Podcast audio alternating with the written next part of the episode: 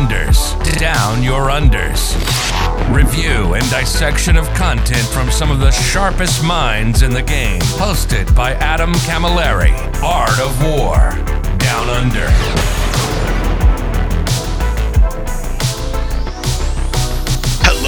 Ladies and gentlemen. Welcome to this episode 120, probably 28th, 29th. Not quite sure what order these are coming out in or what order they're getting recorded in. I am smashing through some content to try and get a nice, juicy backlog for you guys when I go on my willy wiley travels across the globe from you know uprising to the US to to Canada um, in this last couple of weeks of the year. To that end, I'm here to do the final of what I hope will be three weeks of content covering all the new Arks of Omen, Balanced Data Slate, Munitorum Field, Manual, whatever the crap has come out that I'm covering for the new update to the game. You've been getting reviews of it thick and heavy from us. So we're here to do the last of these episodes and review the GT pack itself. And to that end, I am joined by one of my most favoritist of people. You know him from Stud or Stutling or the Thursday Show. His name is Dustin Henshaw. Welcome to the show, brother. Thanks for having me on. Always a pleasure being on with you. And uh, I'm always excited to talk about this. It's a wonderful day in the meta, right? That's what we're that's what we're saying right now. That's the face we're painting on. That's correct. That's the face we're painting. Yes, exactly. it's a good thing. This is a good day.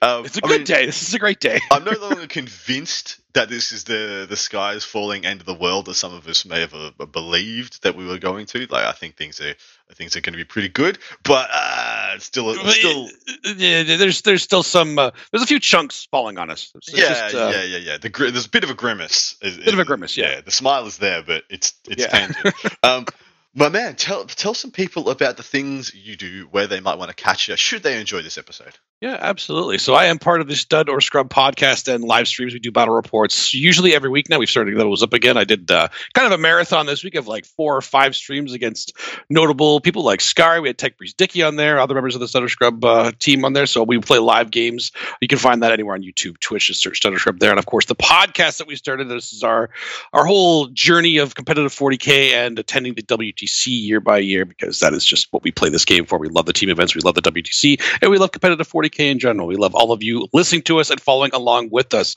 So we always uh always put out as much content as we can for you and we enjoy doing it and of course i'm part of the thursday show with the lovely adam here so i'm Yay. always happy to uh always happy to be here and help him out with all these content that he's doing too because i know uh he has a lot of content to put out as well as you mentioned in the beginning of this episode Absolutely. Should you enjoy this content, should you want to get the whole juicy part two of it, there's only one place you can get it now. That is over on Patreon, The Art of War Down Under. So this is a two part podcast, comes out Tuesday mornings, but my patrons enjoy an entire second half of things, which for this episode is going to be Dustin and myself unpacking this mission pack. Who does it benefit? Who is getting the most out of the changes, the new detachment, the new uh, secondary switches and uh, loops that they're making us jump through in order to get our points now. Um, and yeah, we're going to be unpacking that. Should you like that, search us on Patreon, Art of War Down Under. So, jumping in, my man. First impressions of this mission pack. Now, I want to tell you guys how we're going to be doing this because this naturally this could be a three-hour podcast. Should we want to read out every single secondary for every single faction, we are not going to do that. We are going to TLDR them to the best of our ability for each faction when we go through it. We are going to miss things, and I do apologize should we miss minutia changes in your faction secondaries. We are not perfect. I do have um, some pretty extensive notes, but naturally, I you know don't catch everything. I, I won't notice if uh, Harlequins score theirs at the top of the turn rather than into the battle round or something, and that's the only thing that changed. I will won't just notice skim- and won't care yeah, I'll just skim it and be like, "Yep, that's pretty much the same." Moving on, because I I ain't got the three hours to skim through it to make the notes for the three-hour podcast. But anyway, we will do the best that we can, and you know, if you're listening to us, and I know a lot of people do, hopefully we do a good enough job for you, Dustin. We are going to be starting this on page six of this mission pack. Um, and that is where we see the first of our new changes, and that is the page that tells us we have a new stratagem that everyone gets, and that is uh, with the Grand of Omens, uh, Arks of Omen games. Heroic support. Tell us about this. uh, i don't do i have to because everybody gets it but me it's kind of kind of annoying But anyway, fine. you can have So- you can have two you can have two walk rents in your list, mate.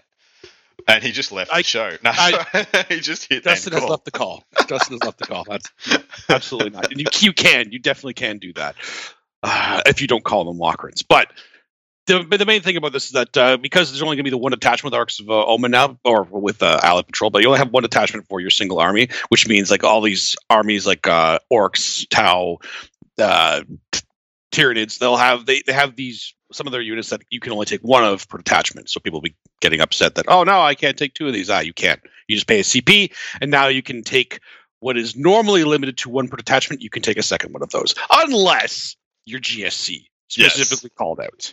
Unless Correct. you have, unless, it does not ignore gene sect specifically. They so. need to. I'm hoping they FAQ that because it's it would be it's so. I already feel like it's such a limiting thing for GSC to be able to only take one of one of each of their characters. Um, but there are some very interesting things that are called out here. So the first thing I thought was like, oh, does that mean that you know Farsight Enclaves get three commanders because they have an exclusion letting them have two commanders when usually only have one. But it specifically calls out here so heroic support one CP. Use a stratagem before the battle when you are mustering your army. If an attachment ability excluding Gene Sect ha, would limit the number of times you can include a unit in that detachment uh, to one, you can include a maximum of two instead. Uh, so Farsight already lets you include two. So Farsight doesn't give you any bonuses here. So this is an interesting. Well, little... it saves you the CP. It, it saves does. you a CP. It does save you the CP, but it's kind of weird that this feels like a backhanded nerf to some people. I mean, an overtly backhanded nerf to, to Genestealer Cult in particular.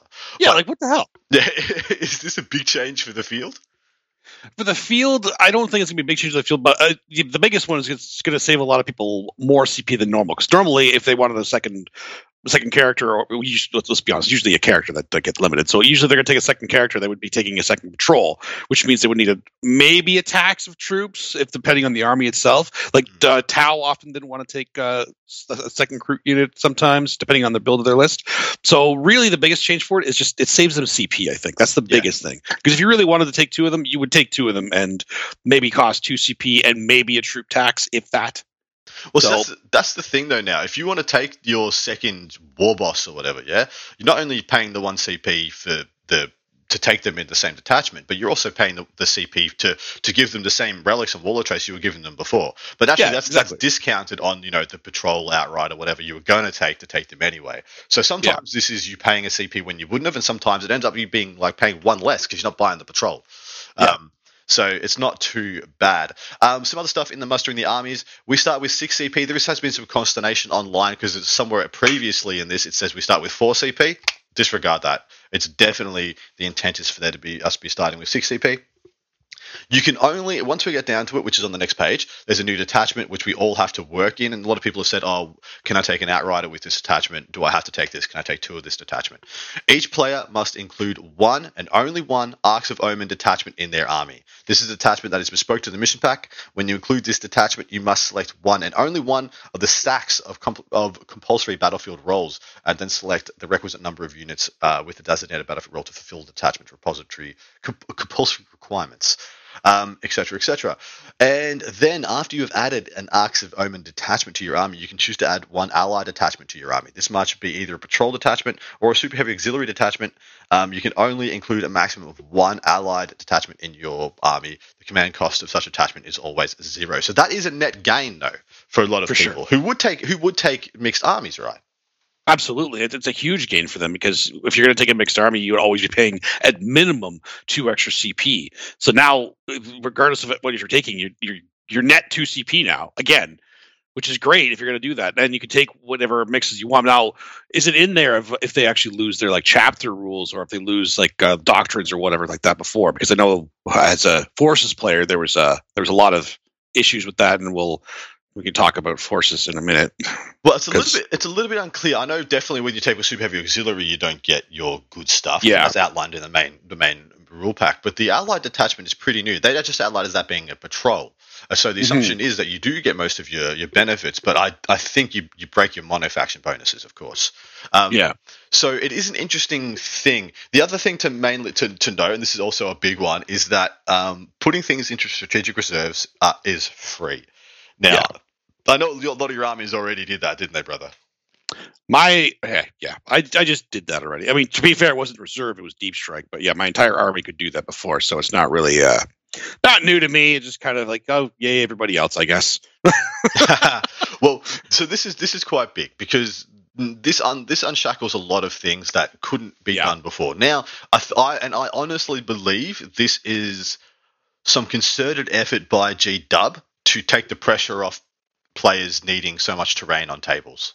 Um, it's just being like, hey, cool, you don't like the terrain you're deploying on, chuck half your stuff in reserve for free, mate. It just it'll walk in your battlefield turn two, but it will be alive on turn two. Okay, that, that that's what you think it was uh, the, the point of it was. What you think is because to kind of combat the terrain thought? I, I think to some extent, I, I would Yeah. be surprised if that wasn't part of their thoughts. Um, because Mhm. why, why do you think they did this? What what?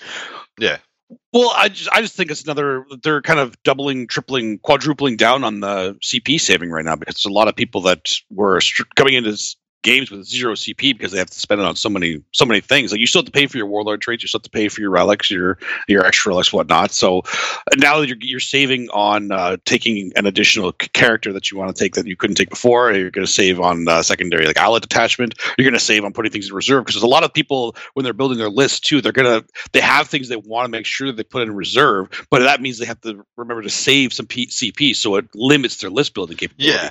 So now they don't have to worry about that. It's like fine, spend all the CP you want at the beginning of the game because you can actually put everything in reserve you want to anyway.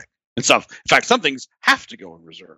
that's that's very true. Now, some of the things that are cool about this new attachment, and now we're going to jump over and talk about it, is um, you can do things like have an army of uh, Lords of War. And what would happen before is that if you had an army of Lords of War, you may not necessarily get faction bonuses for them. Like you know, if I took a if I took a super heavy auxiliary with a single Baneblade in it. You know, I would probably look be be a bit of a fool because it's very hard to use that unit. But it wouldn't get wouldn't get Cadian. It wouldn't get Born Heroes. Now would be the the um, the comparison. But you can just have one HQ, three Lords of War. There's a guard detachment done, um, and it gives you a full CP refund for it. So in this Arks of Omen detachment is a bit of a like a a, a tangled web we weave. It is a choose your own adventure style um, super detachment. It comes with one mandatory HQ, which if you're taking a pure Knights, Chaos Knights, um, this is not required because all you have is the uh, Lords of War slots. Um, and then it has you you ha- you must take either three troops, three elites, three fast attack, three heavy support, or three Lords of War, and that makes up the compulsory slots. And then it's a kind of world is your oyster. You get an additional three of each of the slots I just listed off, with the exception of troops, which you get an additional nine. So you can take up to twelve troops if you wanted, a la the same you could in a Actually, no, you can only take nine in a brigade, so it's three more than what you could take in a brigade. It was, it was twelve in a brigade, right? Was it I thought 12 was twelve? Yeah, I'm pretty sure it it- was twelve. Was it It was it was six minimum, and then you could go up to twelve. That's okay. There you go. I thought it was. Oh, I thought it was six or nine.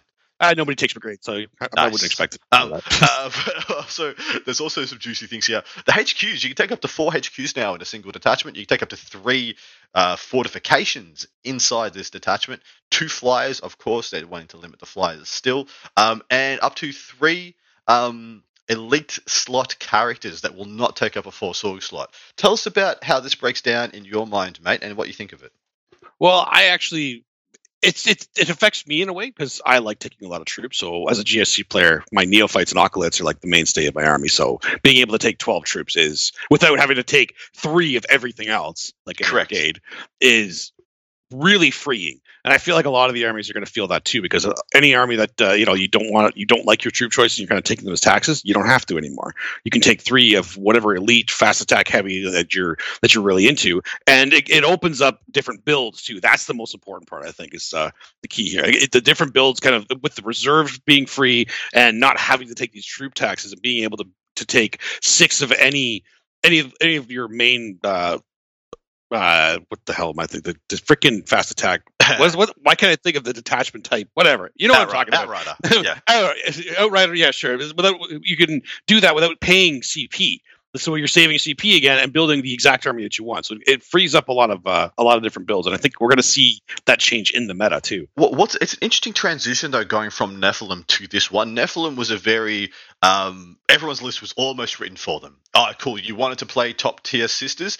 Guess what? Here's that list. There it is. Yep. Every, it's been figured out. It's been solved. It's locked in, and it feels like we're going into absolute like driving on the highway into Skew City with this, where the shackles are off. If you have a crazy idea, you can build it with a full CP refund, and the world is your absolute oyster. Um, the biggest one, of course, like you said, is if you have an army that has crap troops, you just don't take them. But um, and, but in and I'm here to tell you further down once we get into the secondaries because uh, when I first saw when I first saw this, I was like, well, troops are dead. Unless your troops are the best troops in the game or the best thing in your book, who wants to take troops? And then a bunch of the secondaries incentivize you taking troops for different reasons. And of course, we already know in the balanced data slate. And for Space Marines, case in point, they've made it so that troops are very incentivized to get sticky objectives. Uh, is this going to be the fundamental thing that shakes up the game? This? The, the detachment itself? Uh, no. Beautiful. It it's like it's cool, and like I said, it opens up some builds. But will it fundamentally change things? Absolutely not. Hmm. I'm interested This part won't. I'm not saying that, that it's not fundamentally changing, but this isn't what's doing. it. So this is the bit that I've enjoyed most so far of of the of the changes because it's just a complete refresh on how I build an army. Like uh, I, I I'm sure this is the same for many people. I would sit there, I would conjure up an archetype for a list in Nephilim, and then essentially I I, I put in the archetype, and the rest of the list pretty much self propagates. It's just it Nephilim lists wrote themselves because you have so few CP, so few ability to, to, to buy and use detachments that you have your one detachment, you filled it up, and then you decided if you wanted a second one, and that one pretty much filled itself. Um, this feels really new and ex- uh, I, I, don't, I, I don't use the e word exciting um, but it's uh, invigorating to just be like oh I can, I can do this I can do that I can do this I can do everything everything's possible again Yeah, the invigorating, I think, is the right word for it because it is actually like a shot. It's a shot of adrenaline for just list building in general. Like you said, Nephilim builds were pretty much figured out for a lot of the armies, and it was it was hard to kind of go away from that without really reinventing the wheel. And now it's just like it's go ahead, like you have so much freedom to do that. We want to see these different builds out there. That's why, like, even the, when this was first announced, I've been testing different builds just because I can. Like it doesn't. It's not. It's not hard to do anymore. Like it's. it's is it going to be better than my other list? Probably not. But I. I feel like I have the ability to test this stuff without losing much. Hmm. And we're gonna in part two, we're gonna unpack who makes the best Ark of Omens, and not not who makes the best ones, who's it benefiting the most. Because there are some Yeah. lists that get such return for for Oh, Arks, yeah. the Arks of Omens style. Anyway, going into the Battle Brothers, you want to give us the lowdown on what Battle Brothers are uh, and what it- what it means for the game, and then, Well, then we'll, re- we'll, we'll read our way through them. Sure. From from my understanding, at least, the Battle Brothers are now what the uh, Allied detachment is. Right. That's what we. That's what we're talking about. We're talking Yes. about Allied detachment. Yeah, giving us So- the ability to take allies again. yeah for for those of you that don't they weren't around for what was it seventh sixth and seventh edition battle brothers was the the guys that could ally with each other without getting any kind of negatives and now this is what your patrol detachment will be if you want to actually ally it in a detachment just a single patrol, patrol detachment but you're limited to what you can take and in some cases it, it makes sense and in others i i just uh yeah i, I Your feelings got hurt. my feelings got hurt like hard All right. So it outlines uh, you can you can take allies from other factions. Um, that soup is not dead. A la soup was essentially dead in um, to, to to the vast majority of factions. Souping wasn't an option in yeah Nephilim. Uh, for the betterment of the game, I believe, and so it's going to remain to be seen whether this is a step forward or a step back for us all. First up point: if your Arxo attachment is an Imperium detachment, you can include an Allied detachment, one Agents of the Imperium, auxiliary support, patrol, um, Imperial Knights, Free Blades, and or one Votann patrol. yeah So- okay can we can we talk about that for a second Yes, I thought they were supposed to be Xenos. Why are they suddenly part of the Imperium? like I thought that the, they'd let the Xenos ally a little bit, like Orks maybe could Yeah. have somebody with them. Maybe not Orks actually. Tau definitely could probably ally in. You know, they could convince some Orks to come along or some Votann to come Yeah, along for the ride. That was a common thing in seventh. I saw some Tau with uh, Yeah. orks running around. Yep, yep. But now, not Imperium. That's that's who gets the Votann. Yeah, no, that, that makes perfect sense for the Xenos to join the Imperium. Yeah, That's right. I get it. Absolutely. I, I want to see a Grey Knight, uh, Grey Knight Votann list. That I feel like that's that's uh, meta, right? It's going to happen. Totally, fluffy. Absolutely Totally fluffy. Um, also, we did. We uh, I don't know if we pointed out before, but um, people taking their free blade lance or and or dread blade. Um, sorry, um, f- their free blade allied detachment or auxiliary.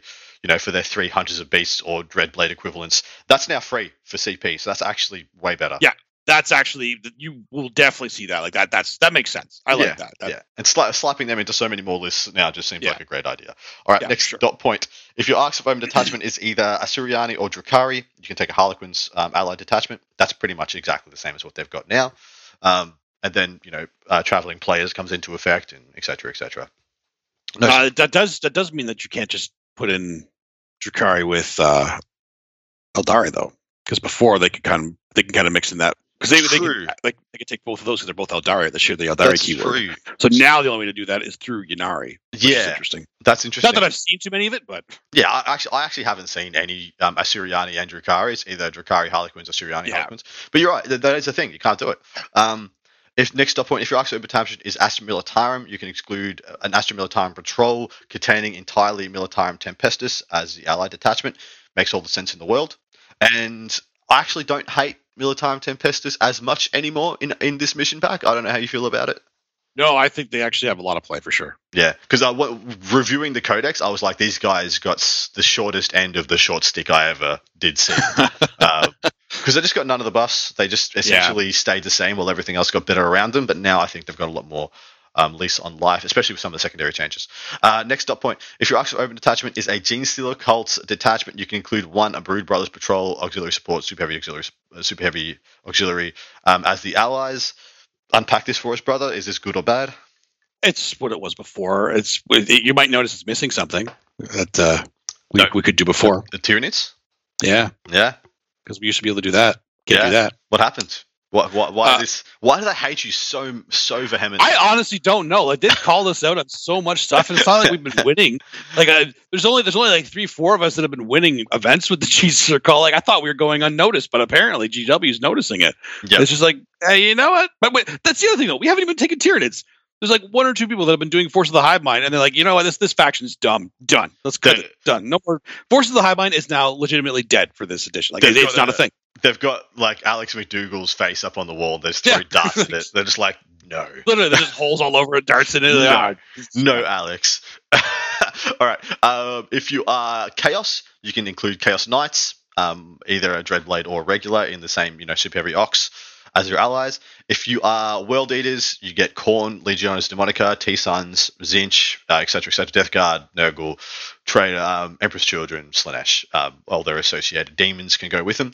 Um, if your Own Patrol is a Traitorous Astartes, um, you can include any units from the Emperor's Children Legion. You can um, you can include one Legiones Daemonica Patrol Detachment. What? Oh, sorry, I already thought, there you go. The Empress Children's in here twice. I didn't even read that before. So- what, what the hell's going on here? I think I just glossed over and saw that as the same paragraph. nice. So there's two different Emperor's children. Is that what's going on? Yeah, there's two dot points denoting extra children. The first one, if your Oxfam detachment is Traitors Astartes detachments that only contain units from the Emperor's Children Legion, you can include one Legion's Demonic Patrol detachment with Slaanesh keyword as an allied detachment. If your Arcs of Omen detachment is Traitors Astartes detachment that does not include any units from the Emperor's Children Legion, you can include one regular. Any, any old demons can go with them. That's pretty much what they're saying. They're saying because Emperor's Children is still in the main Yeah. rule, the main codex, it hasn't been brought out like um, World Eaters is about to be and the others. Um, you, ha- you can't have any Emperor's children if you want. So that's specifically that's specifically for some certain people in the UK who did some things that everyone was agreed that they was probably not in the, the spirit of the game, and they went and did it anyway with TO's approval, of course. So you can't really hate on them for it. Oh, but, of course. Um, you know, flick the back of the finger at them. Shame. That G, G not paid attention, and you got a dot They, point. they've been paying attention. They watch. They dot watch. point just for you. Um, Jeez. and then, of course, there's um, Legiones Daemonica detachments, um, Disciples of Be'lakor. You can include Traitors Astartes, um, Chaos Knights, etc., etc. So, lots of shakeups are, are abounding in this. Um, nothing for the Xenos what's so freaking ever, which is very surprising. Yeah, it's. I don't know. I, I, I I'm glad they brought this allied thing back and didn't completely muck it up like sixth and seventh were. Like that was a mess. Like let's be honest. Like I, I don't know how you felt about allies back then. I hated them. I thought they didn't make sense at all. And some of the competitive lists were just. uh they were awful. they were just awful. Absolutely, uh, absolutely horrific back in the day. Ugh, Like, yeah, it, it but- was the worst part of the game. Yeah, but these ones now, and I'm glad they actually called out the whole Slaanesh thing because that was, yeah, that was that was the point of contention for a lot of people. They're bringing flamers with Slanesh uh, chaos. That, that that didn't make sense. It, it was it was terrible. It was terrible And they- for everybody involved. and again, the Votan with Imperium, I. Uh, well, why? Why? Just why? And again, you killed. You you just you literally killed the faction. I don't know if they realize they killed the faction yet, because you you cannot. It's impossible to build Force of the Hive Mind list. So it is literally a dead faction now. But it's, it's dead. It's, they killed it. Well, th- yeah, that that super faction as as a one list is yeah, unfortunately. Yeah, it's, it's gone. Couple was it was it taking the meta by storm? No. Was it even existing that much? Like I said, Alex and maybe three or four other people have been playing it. Yep. So like, what what is interesting is that a lot more a lot more shackles have been put on Imperium allies. yes. Uh, but uh, the ones that they have are now easier, which is Well, the, the it is good that they put it into a patrol now. They made it a patrol, so they have Yeah. limited the kind of things you can you can bring. So you can't just spam your fast attack or heavy support or whatnot. yeah. So it's good that it's just a patrol attachment. You can't take whatever you want. It's so I like the limiting factors to it. I think I think it was done well, with uh, the exception of a few things that I, I just pointed out. Yeah, same. I, with the exception of nothing being done for Xenos, like Yeah. Xenos essentially cool. You get your one faction, no ifs, no buts. Yeah. and there kind of never has been. It would have been a good chance to give them as a point of interest, probably of the Votann Patrol being for Tau, being for yeah, um, vice versa. But yeah, I, I think this is okay. They've they've done this in a, in as reasonable a way as I think they can, and I I don't expect to see it all that often. Um, to be honest, outside chaos, Yeah. wouldn't be surprised to see some chaos soup still around. I think chaos does the best soup. Yes, Still, they do for sure. um, but yeah, I don't see it to be taking the world by storm. No, definitely not. Like especially if uh, you lose your overall faction bonus with some of these, like the uh, adding adding chaos in there and adding the knights and stuff. They don't they don't lose that because that's a special rule in their codexes. But I feel like the other ones, if they lose anything else, because their their other stuff have gotten a bit of a glow up. So I Yeah. think it's it's worth keeping. All right, moving on down, we're running through the how to play the game steps. There is only, I think, one or two changes to my mind.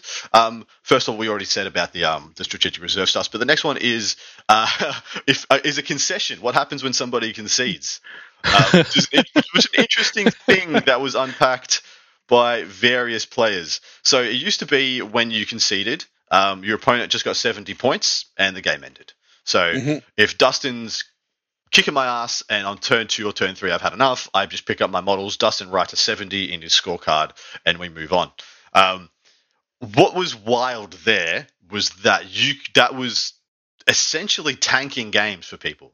If I was, Yeah. if you were playing Necrons, mate, turn three you could have 80 points, and then I Oh, concede, easily. I concede and you get minus 10. Um, Yep.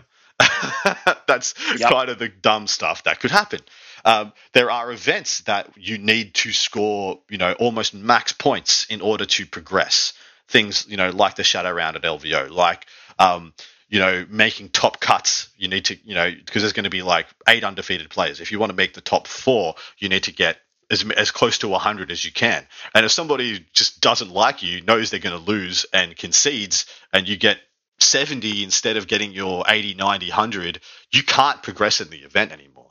And so I think this is a great change. But they've left it open ended. So what's the solution for players?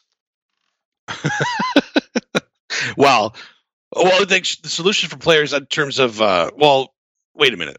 Are you? Do you want me to actually tell the story of why we're kind of talking about this? Because there's there was an event that actually a good one this past weekend. It's a great example of why we want to change it to to max at your points. Is that what, did they actually have you got to that point? Is it the max? You're getting max points now. I don't believe you do, so I'm just going to read this. Um, ending the battle Sure. early or conceding. Ideally, a battle should uh, be always played to the end. On occasion, though, one or more or, or both players may not be able to or may not wish to. Mhm. If both players agree to end the battle early, then they can, at the e- end of the battle, at a mutually so end the battle at mutually agreed upon point. We suggest the end of a battle round. The player that uh, then calculates their final victory points total, taking into account any objectives achieved so far to determine the victor. Yeah. The Okay. So you, you essentially you drop it where it is, and you can't talk it out further. You take the points as they stand. Um, so, but that leaves it open to the, the negotiation of your opponent wanting to. Always, it's always yeah. there's always that thing. I mean, of course, you never want to, you never talk it out.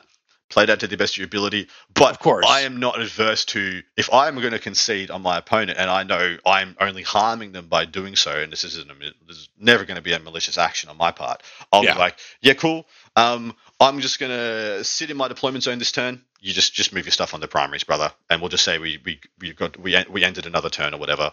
Um, yeah. it's not so much talking it out as just like whipping through the last turn or two, especially because if I'm going to concede, it's usually because turn four, turn five is a non-event, and turn five takes five seconds to do.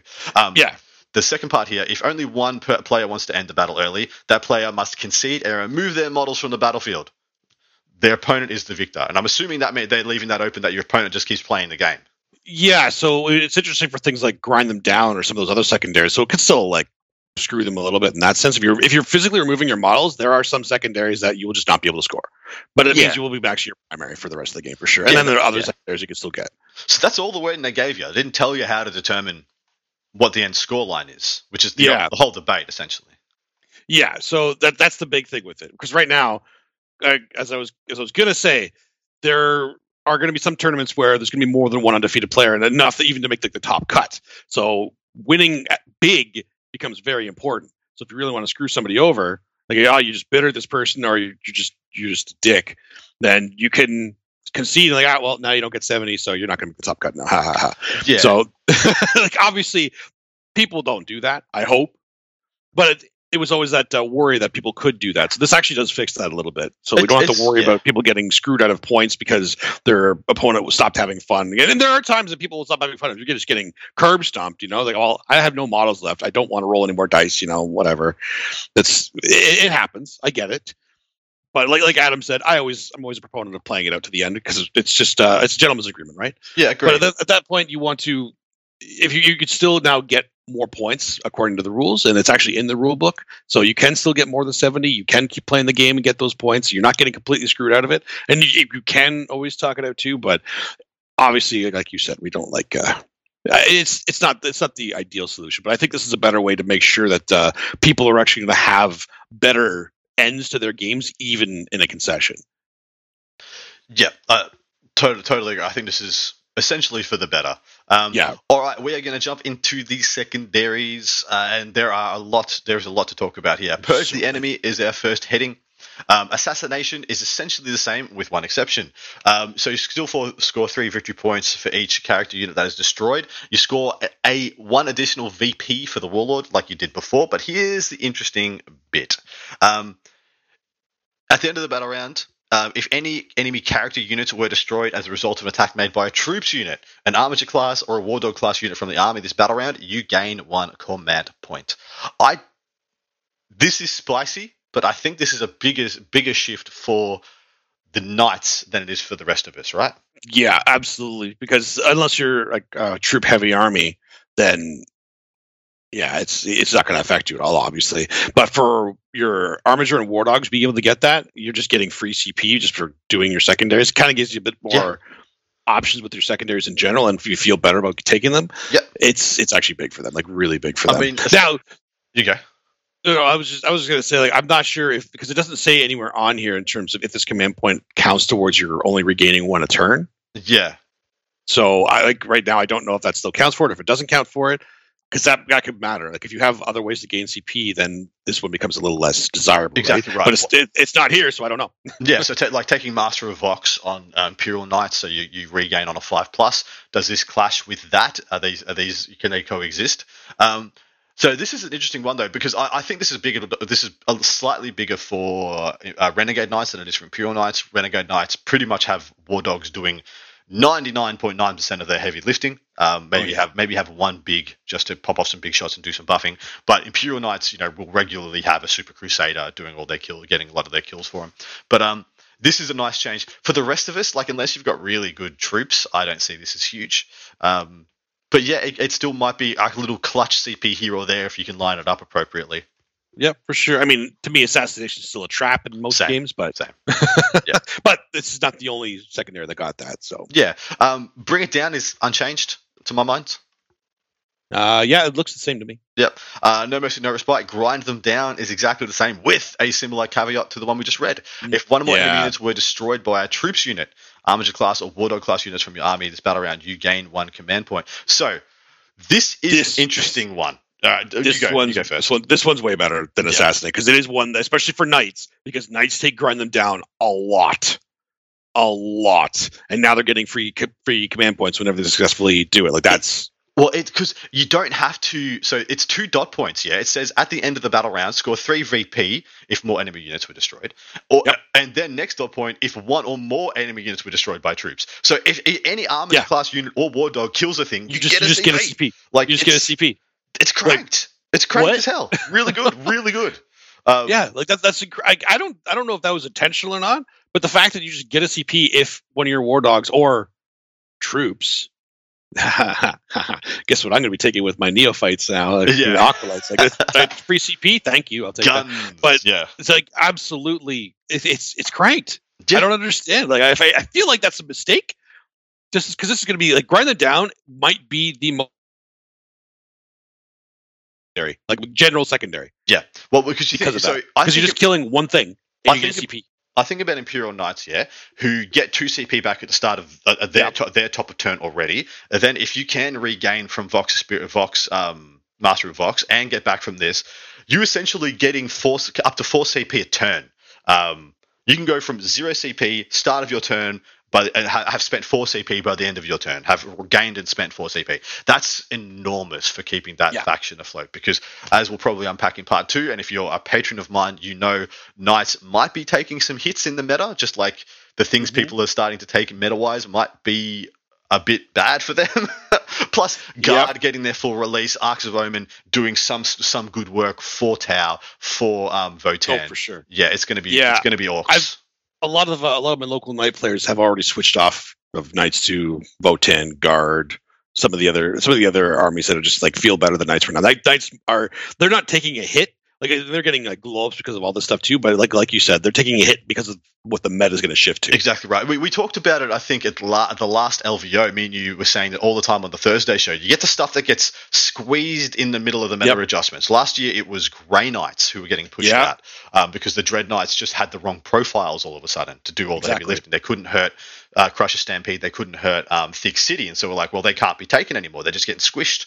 And Yep. Knights almost seem in a similar position. Um, no prisoners doesn't seem seems like it's seen any change, which is good. I think this is the best no prisoners we've ever had in, Yep, in Nephilim, fantastic. and I'm happy it's sure. remaining. Um, uh, Warpcraft, Abhor the Witch looks exactly the same. Warp Ritual, I believe, is also exactly the same.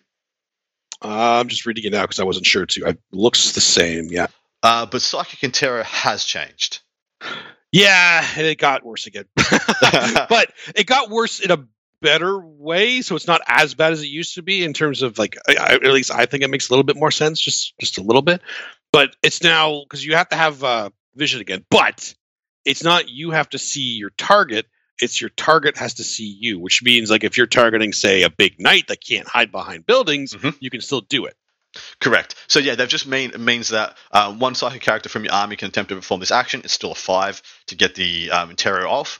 Um, if it's within 24 and visible to uh, the an enemy character units, so it is a little bit hard, a little bit more awkward, but I still think it's it's a decent decent option. Yeah, it's it's still okay. It's okay. I, I think uh, not having to see them was a little dumb. It was Yes, a little dumb. I, I agree. yeah, I agree. Um, in addition, of course, it still has the rider saying that if you roll higher than their leadership, you get a CP. Yeah. Uh, on Yeah. the So- um, terror. Honestly, I do think this is probably the best way to do psychic interrogation. You seeing them, yeah, it makes sense, but I like it better with you, with them seeing you, because, like I said, there's those big things that usually can't hide behind buildings, so it kind of is dumb if they can see you. Yeah, I, I, I like this bit better because it kind of balances it that way. I like. I like Yeah. Uh, all right, next up we have the No Mercy, No Respite categories, and there's seen changes to both of these. Uh, behind enemy lines, score three VP at the end of your turn for having one uh, unit, excluding aircraft wholly within your opponent's deployment zone, and four if you have two. Um, in addition, if one or more of those units is a troops unit, an Armiger class, or a unit or a war dog, you gain a CP. Again, just like the, the CPs are just flowing, just dumping So on top of uh, the knight players. yeah, and this is what I'm talking about in terms of we need to know if this is capped or not, because if it's not, this is this is going to get out of hand. So that's why I, I I feel like they are because there's nothing saying they're not. I feel like you have to have that stipulation that this does not count towards your one CP per turn regain. So I think I feel like they should they are capped at one a, one a turn with the the way they're working right now. Because if they aren't, and somebody takes like behind enemy lines, grind them down, and whatever else that gives them the extra CP, they can get potentially four CP a turn. Yeah. Or like, uh, More. yeah, that's Yeah, more. that's too much. That's Yeah, it's it's too much. Um, they, they they can't they can't be they can't. I must have thought of that. But regardless, behind enemy lines is now a fantastic pick for an absolute Oh, yeah. multitude of armies. That's the reason I said um, Tempestus Scions. I think are are, are great. Yep. Are great now. They'll just auto get you behind enemy lines. Engaged on front has also seen a positive change. Two VP at the end of your turn if you have one or more qualifying units. Qualifying units has not changed. Um, from your army whole within three different table quarters. And they're more than six away from any other table quarter. Score three VP if you have one more qualifying units from your army wholly within each table quarter, and those units are more than three away from each other table quarter. So to get four, because that was the issue, right? Um, you Yeah. could get three, and it was pretty hard to get three in the previous. Um, but getting four is now easier than three, as long as you're willing to use one more unit. Absolutely. Well, it helps that they used to be six inches away. Now it's three inches away. That's uh, Exactly right. Well, it's, it's three inches away for to get all four to qualify for all Yeah, four. exactly. Sticks if you want to go all three. So literally, if you're playing this, you are playing a list that will get you all four all the time because playing to, to just do three is stupid and don't do it. don't, don't do do you know what? Still, um, still just take behind enemy lines instead. yeah, at that point, if you're gonna if you're gonna get all if you're gonna get all four, you you may as well just get behind enemy lines. Yeah. At that point. Well, see, at that point, you you're looking at this number. You got four. You got four fingers up on your hand, and then you got one up on the other one. It's like I could use and possibly lose four units to get three CP, or I could use one. Sorry, three VP, or I could use one unit to get three VP. Huh. yeah, There's the two. These things are not like the others. Uh, Shadow Ops um, banners exactly the same, as far as I can tell. Um, R and D is exactly the same, also as far as I can tell, unless you know differently. no, not that I know of. Easy done. All right, Yep. jumping Yep, down. looks good. Oh. into- Yo. Yep, no, that's good. Oh, oh, okay. I, I saw the troops like, oh, we get a CP too. No, okay. No, no. uh, jumping into the faction specific secondaries. Um, so, starting off with the Adeptus Astartes, and the first of those is a huge change to Codex Warfare. Um, for, we know that the doctrines have changed also. You can stay in whatever doctrine you want um, once you get into it. And But this is the change reads as thus there's no longer any cap on the amount of VP you can score in each doctrine. It used to be you can only score a maximum of five points in Devastator Doctrine, Tactical Doctrine, Assault Doctrine. Um, now it is, I'll just read the first one because the first one's the one that's going to break everyone's brains. Yeah. Score 2 VP for each enemy unit that was destroyed as a result of an attack made with a heavy or grenade weapon by an Adeptus Astartes unit from your army, whilst the Devastator Doctrine is active for your army. So there's no there's no cap on how many you can score in a turn. You know, you can score 15 in a freaking turn if you can kill, you know, uh, eight units turn Mhm. one with heavy weapons. Don't don't say it won't happen. I've I've gotten 14 on um, Death on the Wind, which is essentially the same thing. Um, yep. and the fact is, I stay in Devastator Doctrine all game now, so I can just stay here and get two VP per kill all game. Yep. That's pretty cool. That's why people are on Iron Hands, right? oh yeah, dude! If you have a Devastator Doctrine based army um, for Space Marines, they just they're just better now, just straight up better now. Um, so much better. just because of this secondary. But yeah, that's absolutely cranked. You'll see it everywhere. Um, shock tactics is the same from the version we saw previously. 4 VP for flipping an objective, and No Mercy, No Respite. Oaths of Moment has been unnerfed, and you now now it's back to getting you the 2 VP wholly within six of the center of the battlefield. The rest are exactly the same. Overall, a massive buff secondary wise to Adeptus Astartes, Yep. generic Adeptus Astartes. Yep, they got a huge go up. They're yeah, we'll get to that later, but they're they're good. Yeah, They're what- good. what's happened to the rest of the supplements? Because that there has been some changes here. The supplements for Black Templars, Blood Angels, some of their like Yeah, their they- secondaries here. Yeah, what, what, why are there only one to each? They well they they nerfed them, right? Well, they nerfed. They removed one. The, the, they That's kind of a nerf. They removed two, they removed three in some cases. So now each supplement and each subfaction of Space Marines only gets one secondary. Well, eh, let's let's be let's be honest. Let's be honest. They already have enough secondaries. They didn't need more for God's sake. Like they, they, they the ones they nerfed down to, I think for the most part, are the the best ones. Like Blood Angels kept the Relentless Assault, which was their best one. Although now they're probably going to want to take behind enemy lines anyway. yeah. yeah, correct. So, and Dark Angels, they they kept uh, Stubborn Defiance. Yeah. Yes, which was, and, and still the nerfed Stubborn Defiance. Um, The nerf Stubborn Defiance. Okay, so that that actually hurts. That it- some of these actually It actually does hurt. But but their second their other secondaries are fine. So it's like okay. Um, you to my mind, so Black Templars kept carry out your vows. I don't believe that has changed. It is still the if you kill more things um, in melee than they killed in total, you get four VP. Um, which it, it, it was always encouraging you to not take an MSU army, even though I think MSU might just be the best way to play them moving forward. Because Yeah. uh, although you know the big bricks of big bricks of um, Crusaders might be okay now that Arc, that um, Armor Attempt's gone, that five invuln means a lot more. That's true, actually. And then they have that rider at the end of the battle round for five VP, which I think uh, I, I was it three. P, I think it might have been three VP previously, but five VP if you do the corresponding thing. I'm not going to read it all out. It is like four. That's it's like a whole. It's like It- a whole page. Yeah, it's Um, it's still not a bad if you build for it. Not a not a bad one. Not a bad take for the Black Templars whatsoever. And I think Black Templars quietly got a much better secondary game because of the oath change as well. Um, in particular. They're not great for the um, they're not great at Codex Warfare. Like they don't have like a, a dunk of long range heavy weapons that they want to take, unless you want to go dread heavy and take you know um, redemptors and stuff. Um, but yeah, so I, I do quietly like that that one for them. And you say so you like the Blood Angels Relentless Assault? You think that's fine? Do you think that's? Oh no, it's it's still fine because again, like you're not going to be taking a lot of troops with the uh, Blood Angels anyway, and it's four points for getting one unit in the back line instead of three, so it's still better than uh, in general than uh, behind me lines four Blood Angels. So I think that's still the best one. That's one that they would normally take anyway. So I feel like that's still that's still better for them specifically than behind enemy lines. Yep, because you, you just get you don't have and you can still use your Sand Guard, your Death Company. Mm-hmm. So um, Stubborn Defiance, like you said, has been kept for the Dark Angels. It is pretty much the same as the the nerfed version we got before. Can't be a unit, it can't be an objective in your deployment zone that you pick, and then you get VP with the corresponding um, turn number. So you have to be on at turn one in order to get um, the full 15 out of the secondary. So it's extre- it's very hard to do, and you have to build for it. But all the units that you wanted to take to do it before, you know, a la I used to take 10 um, infiltrators, combat squad them in the games I didn't want to take stubborn defiance, and just chuck 10 of them on there with a, a helix gauntlet. That's a lot cheaper to do that now. That's not. That is a lot cheaper. It's a lot yeah. cheaper to do that now, at least. Um, I still don't think it's amazing because I think Battlefield Supremacy has just got so many good choices.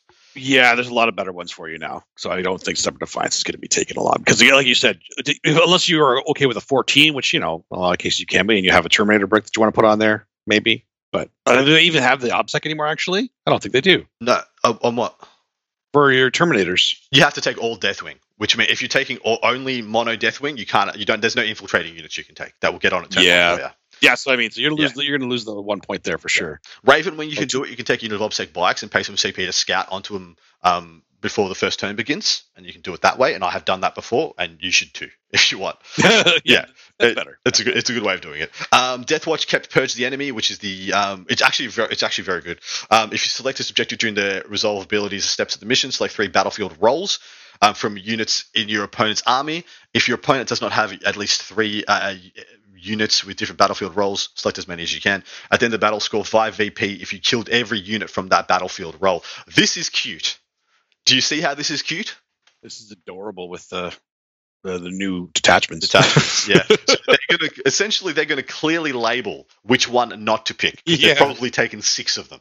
Um, a la they've taken six elites as their three as their compulsory and three as the rest. So you're like, well, I just I guess I just picked the heavy supports, the fast attack, and the HQs, right?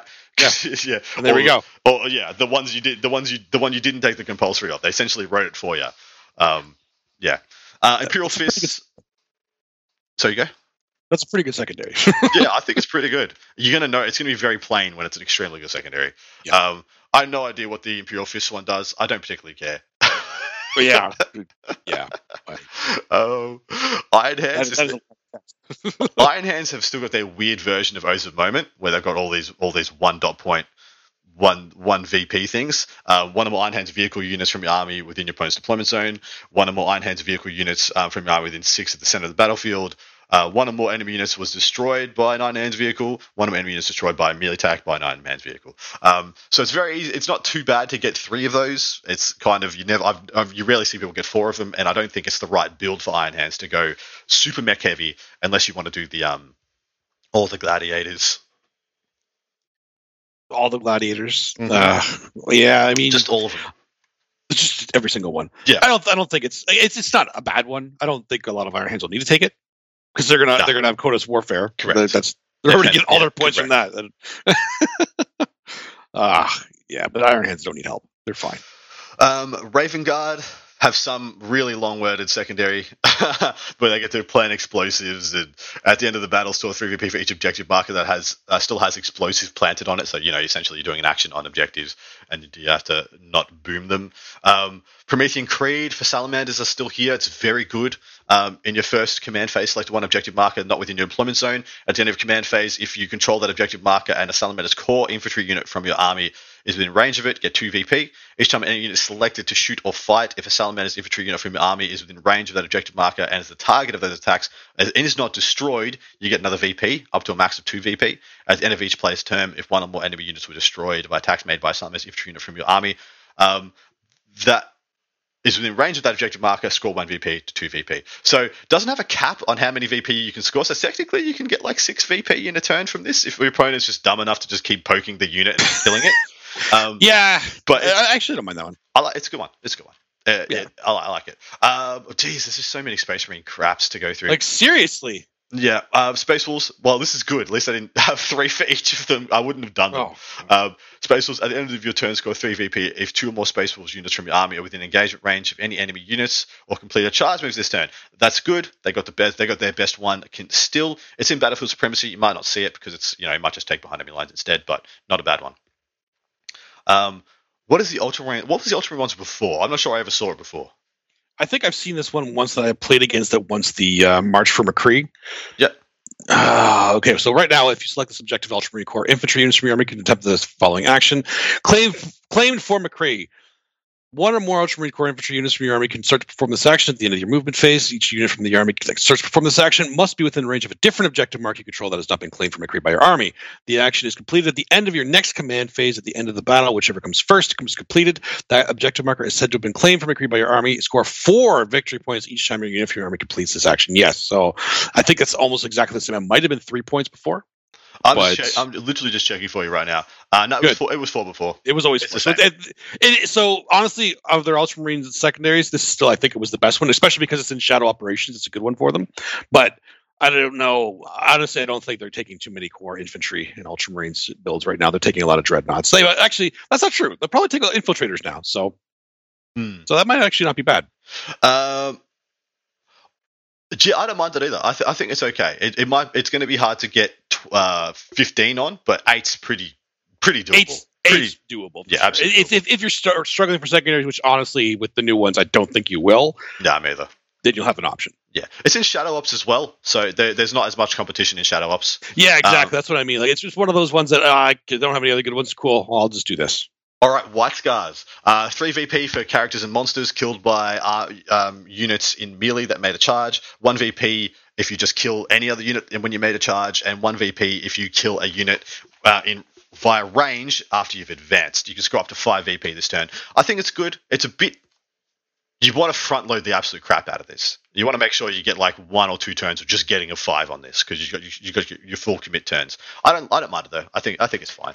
Yeah, it's it's okay. Although it's under Purge the enemy, which is the same as Codex Warfare, so I don't know how much that's going to be taken. Well, the thing is, Codex Warfare isn't amazing as amazing for White Scars. Um, Mm, yes, that's true. yeah, so it's really the uh, it's really the heavy doctrine lads. Like, I mean, Ultramarines can still do really good Codex Warfare. Um, Yeah.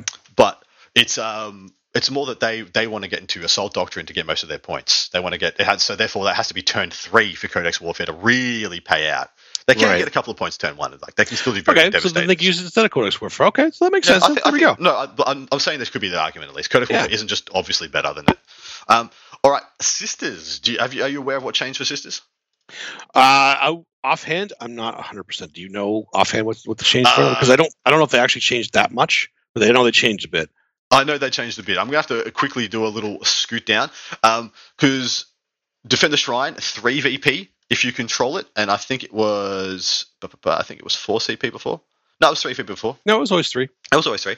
Um, which one changed? Was uh, Leap of Faith? That's the big one that changed. There we go. Leap- Sorry. oh, Uh, yes, Went back. yes, went back to my notes. So bear with me. So now at the end of the battle round, you can discard a miracle dice from your miracle dice pool. If you do so, you'll gain a number of VP depending on the value of the miracle dice. Um, you can score a maximum of 12 VP from this secondary. I don't believe the 12 VP should be there anymore with this with this change. All right. So if you discard a dice with a value of a one, two, or three on it, you get one uh, VP. If you discard a four or five, you get two. If you discard a freaking six, you get three, and you can't get a fifteen.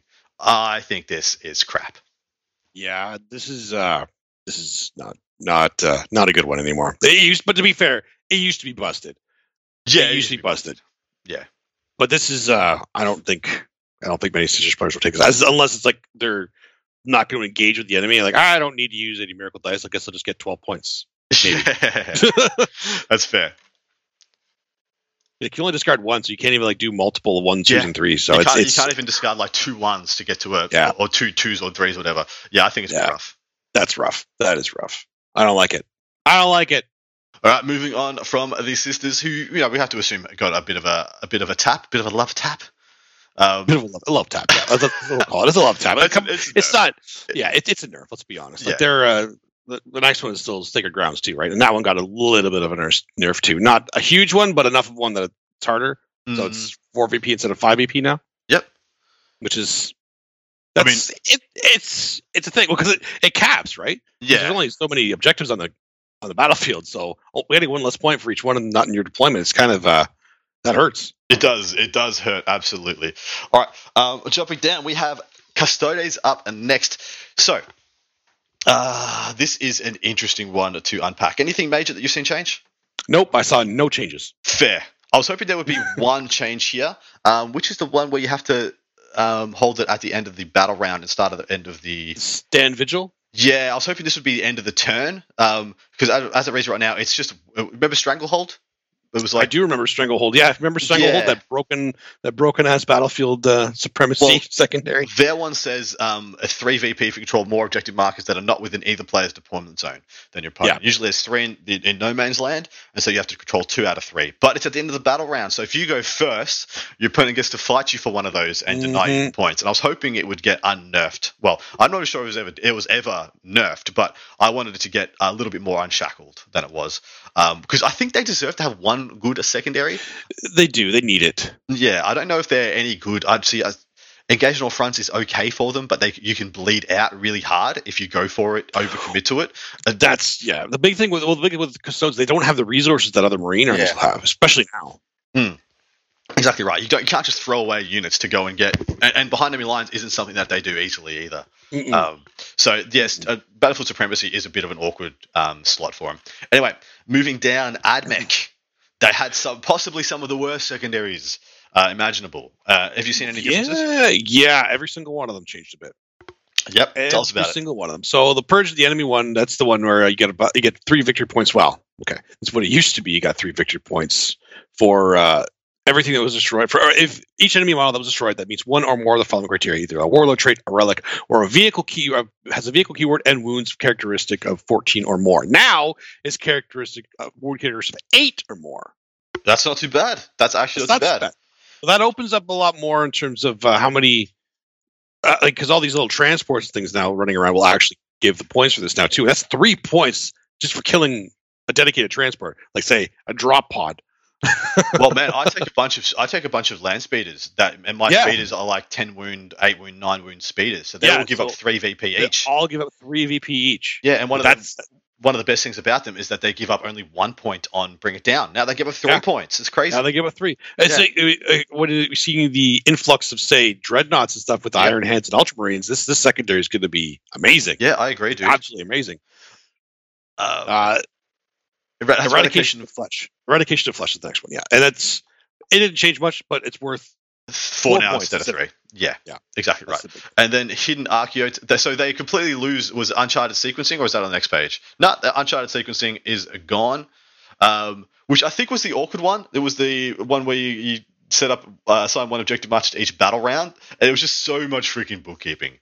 It was Yeah, it's also like the only secondary. Well, I'm going to consider this one to be the second one. It's the only secondary in a codex that was in the same category as another secondary in the codex. yeah, exactly Like, right. What what the hell? what the hell? Uh, but here, Arco Vault looks pretty much the same, but you get five VP for it instead of four, which I think it, it just means if you if you are struggling through this quagmire of mediocrity, now you're getting way more VP for the squeeze. Is essentially Yeah. how I read it. So overall buff to to Admech. Um, it, it, I was interested in, in that Imperial Guard actually got mentioned in here because I thought with such a new book they might Yeah. touched. Have you seen any notable changes? Uh, I'm pretty sure inflexible command got a lot better. Yeah, well, so Inflexible Command needed to needed to be altered, right? yeah, Um, but it, well, it was it was uh it was it was still good before, but it was very limiting. I think. Yeah, especially with the so the way the the way that um the the way that uh, issuing orders changed to be a command phase buff instead of a movement phase thing meant that the old wording of flexible command was actually really hard to pull off. You had to you had to do put off all your uh, all your orders and then move advance your freaking commanders to get back in range of all the things so you get the points. And it was Yeah. it was it was a little awkward because then you'd be at the mercy of this advance roll, that move roll, all the all these other things. Had a lot of T's and C's hanging over its head. Um, Mhm. So what's the change in your mind? Well, I can read it out for you. Uh, is, is it actually mentioned in this book? It should be because I'm assuming we haven't seen the codex officially, right? So No, maybe this the is official different. one. But the official one, so it could be different. you, but assume it's it- got to be the same. you, you assume it's going to be the same, right? So as it says now in uh, Arks of Omen, the end of your turn, you score two victory points if every platoon infantry unit in your army is within six inches of a friendly officer unit. I'm pretty sure that was the same as it was before. The. Uh, score one victory point if every squadron unit for your army has within 12 inches of a friendly officer unit. The same thing, and score two victory points if any enemy units were destroyed by an Militarum unit from your army this turn while that Militarum unit was being affected by an order. So that is the one that changed because it was one point before. Now it's two points. Yep, And correct. again, because the orders are now easier to get off because you don't have to worry about picking that stuff in the command sets, right? Like it's it's, it's better Yeah. now And to do that. they've done a couple of things to qualify some stuff. If an officer is embarked with a transport model, that transport counts as having the officer keyword. So if you're in six of the transport, you get the buff.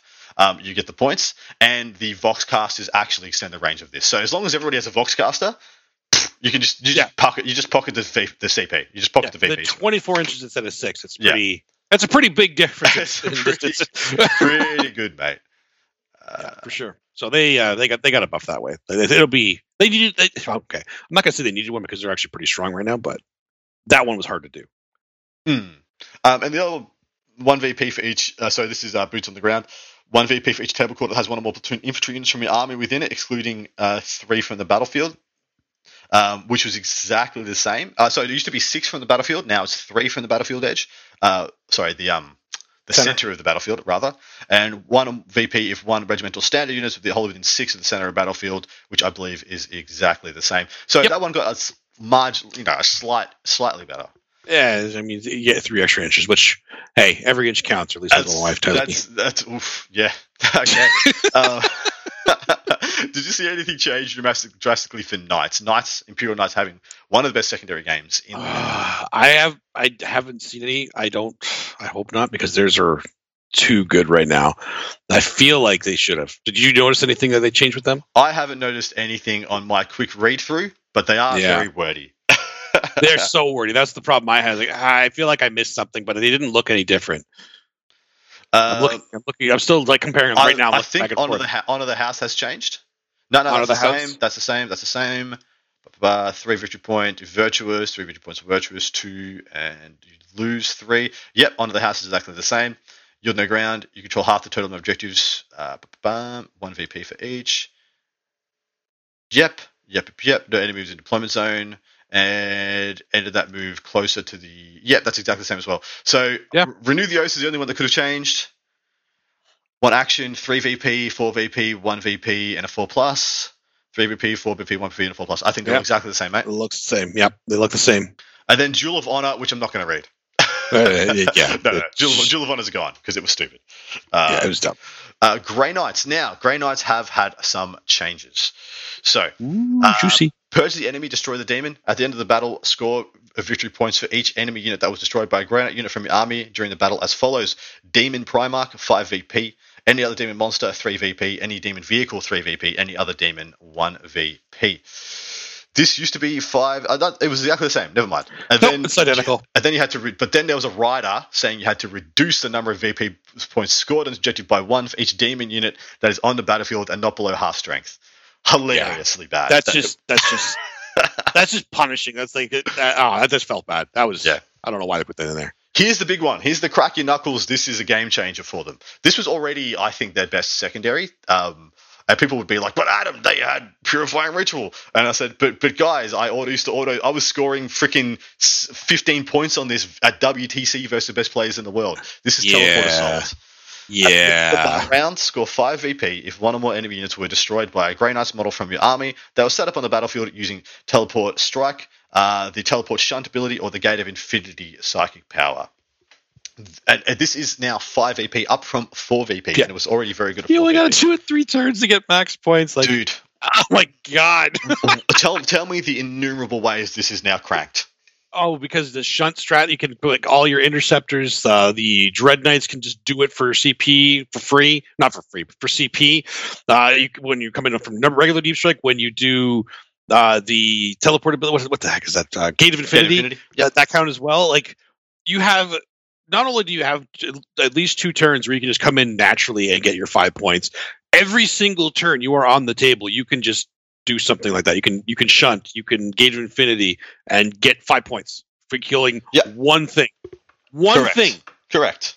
Uh, dude, I was playing. I was playing against people who were playing uh, Tau, and they had multiple units of four Kroot, uh, four Kroot Oh, hounds, God. and I was getting four points for killing four four Kroot hounds with essentially like two Storm Bolters. Now that said, because of the way the uh, detachments are going to be set up now, there might be less armies that'll have that these little dinky units. Yeah, there Yeah. might be less of that stuff around. I think that I think they're actually still important personally, because now they can have these little little dinky things running around to like out. Uh, block stuff out with deep strike and whatnot, but and hold back objectives. So I think this is actually going to still be extremely helpful, even even if they didn't have that stuff. Grey Knights have enough kill power that they should be able to Well- combine. Because as long as you can fire other stuff at that unit, as long as the guys that did the shunt or deep strike finish Get the off. kill. So there's Yeah. a couple of things that people don't know about this. Oh, sorry. The other thing I'd point out is that Grey Knight shooting got exponentially better with the removal of armor of contempt. That's yes. Their yes. shooting is actually good again. So you know, you take a unit of Purgs, you take a, a Dread Knight. Those things actually just slap and kill stuff every turn now. Uh, one of the crazy things, yeah, that was set up on the battlefield using teleport strike ability, teleportation shunt, or the Gate of Infinity. One thing I realized, yeah, Gate of Infinity happens in the psychic phase. There's nothing saying that the unit has to have arrived or has to have used Gate of Infinity and then killed a thing. I have at many a time just smited units and seen which unit got the kill and then gated that unit Wow. and then I still get the points. So that's the thing you can do. You can back you can back end this if you take a psychic heavy army. The librarian, the super psychic librarian, I'd move and advance him out. He would smite down a nothing unit, and then I'd gate him back to my army, four points. And now it's five points. Um, absolutely bonkers that you can do that. It's really, really, really freeing. there you go. um, You're getting so many tactics from this guy right now. Grey Knight expert. uh, taking him for WTC essentially like just press molds you into yeah, into it some- really does. into It really does. Um, did the psychic action get changed? Yes, so psychic ritual did get changed, purifying ritual rather. It is now warp charge six. Yeah. Which I've Uh, seen a lot of people fail it on a five, so that that, that hurts. Uh, I failed it plenty of times on a five, my man. Uh, plenty, plenty, plenty of times. Um, so I still think it's good. Still think it's very takeable in certain missions, but you might not always take it now um, at, at a warp charge six. So we'll see. There's also a couple of other things you can do. Like there's a brother captain um, who can buff up all your uh, psychics by one if you just want to ensure you get some stuff off. You know, you can cast on three d six. There are ways to nullify this change, but Yeah. it's harder to do now. Undeniable. is harder to do for sure. So Grey Knights got a little bit, lost a little bit, probably about the same. Yeah, I think they came. Ah, yeah, they came out about even. As long as you're playing it right, I think Yeah. Uh, all right. That was that was all Imperium. That was that was so. that was a lot of Imperium. Holy crap! And then we're going to go into the Chaos goodness. So Chaos Space Marines actually got a couple of different good changes. What have you found, brother? I found the Long War actually went up. You got one more victory point. Uh, capped at one more victory point. This is a three max. It's four max for uh, the secondary, which is uh that's that's that's that's good because actually it's a decent one to get with the one point two points for the controlling objective markers and just killing stuff. Yeah, because you wanted you you, you, tr- like, that's that's much better for them. I think three. It was still already one of their best secondaries as a general as a general secondary. Now it's just it's just better. It's just better. Yeah, I agree. I think it's now one of their their near auto takes for how they usually Yeah. play the game. Um, jumping down, so net positive for generic Chaos Space Marines. Alpha Legion, I think, is a net positive. They can they, they now subvert and play funny buggers on your uh, objectives and turn them off. But it ends at the end of the turn, not the end of the battle round. But only goes off on a four plus to destroy it. Um, five plus if you are a cultist. The uh, Black Legions. I'm just going to TLDR all the all the um the Yeah, for sure. the legions. Uh, Black Legion one is better now. Ends at the end of the turn rather than the end of the battle round again, so making them uh, quite a lot better. You know, they get four VP if they do it on an objective outside the deployment zone. One VP in deployment zone, quite good. Creations of uh, Fabius Bile uh, is unchanged, but it was it was already really good, so it doesn't matter. Uh, Word Bearers I think is also unchanged. It was also really good. Uh, Red Corsairs is better. If it finishes at the end of the turn, um, is is much improved. Um, and I think there's what Iron Warriors is pretty much unchanged. Night Lord's 100% unchanged. I think Iron Warriors is slightly better. Um, one extra VP uh, for the original dot points, but I don't think that is enough to drastically change it. I think it's still pretty one of the, one of the middling ones. Um, funnily enough, World Eaters get a full section of of secondaries in here, but we're not going to do them. We're not going to go over them because I'm going to save that for the actual review, which Anthony Vanella has now blocked himself in for. He messaged me and said, "Yo, dog, we're we're doing that." yeah, fair enough, mate. Uh, I guess we are. Um, Death Guard, what have you found out there? Death Guard, the fleeing vectors, you are actually now getting two points at the end of each turn for the first bullet point there. So at the end of each player's turn, you score two victory points if seven or more models are destroyed by their attacks by the Death Guard model. That's uh, it used to be one point for that, and then an additional one if it was uh, made by plague weapons. That's the that's the only change there. The second bullet point remains the same. Despoiled ground, I believe, changed uh, slightly too. It actually is going to be they yeah they removed the last bullet point of every objective marker on the battlefields with a contagion range of one or more contagion abilities of the Death Guard. They removed that so that you no longer get three point three extra points for that one. So it's a little harder to max that out. But I think they uh they they remove something else because there's only four there, four there. No, that's it. Yeah, they just remove that. That's it. That's the same otherwise. And then spread the sickness is identical as well. So Fair, Death Guard, fair. the fleeing vectors got a little bit better, and then the other two kind of remain the same. Aside from Spell the Ground got a little bit harder, I guess. Yeah. Eh, I don't think it's going to change that much, but it's a little bit harder. Um, over to T Sons, who I believe you have to say got a nerf. They lost one of their better secondaries. One of their better just secondaries is gone with his If, Ra- Ra- I'd, say, Wrath of I'd say they're best. I'd say they're Yeah. best, aside from anything that doesn't have psychic abilities that are psychic, psychic in there.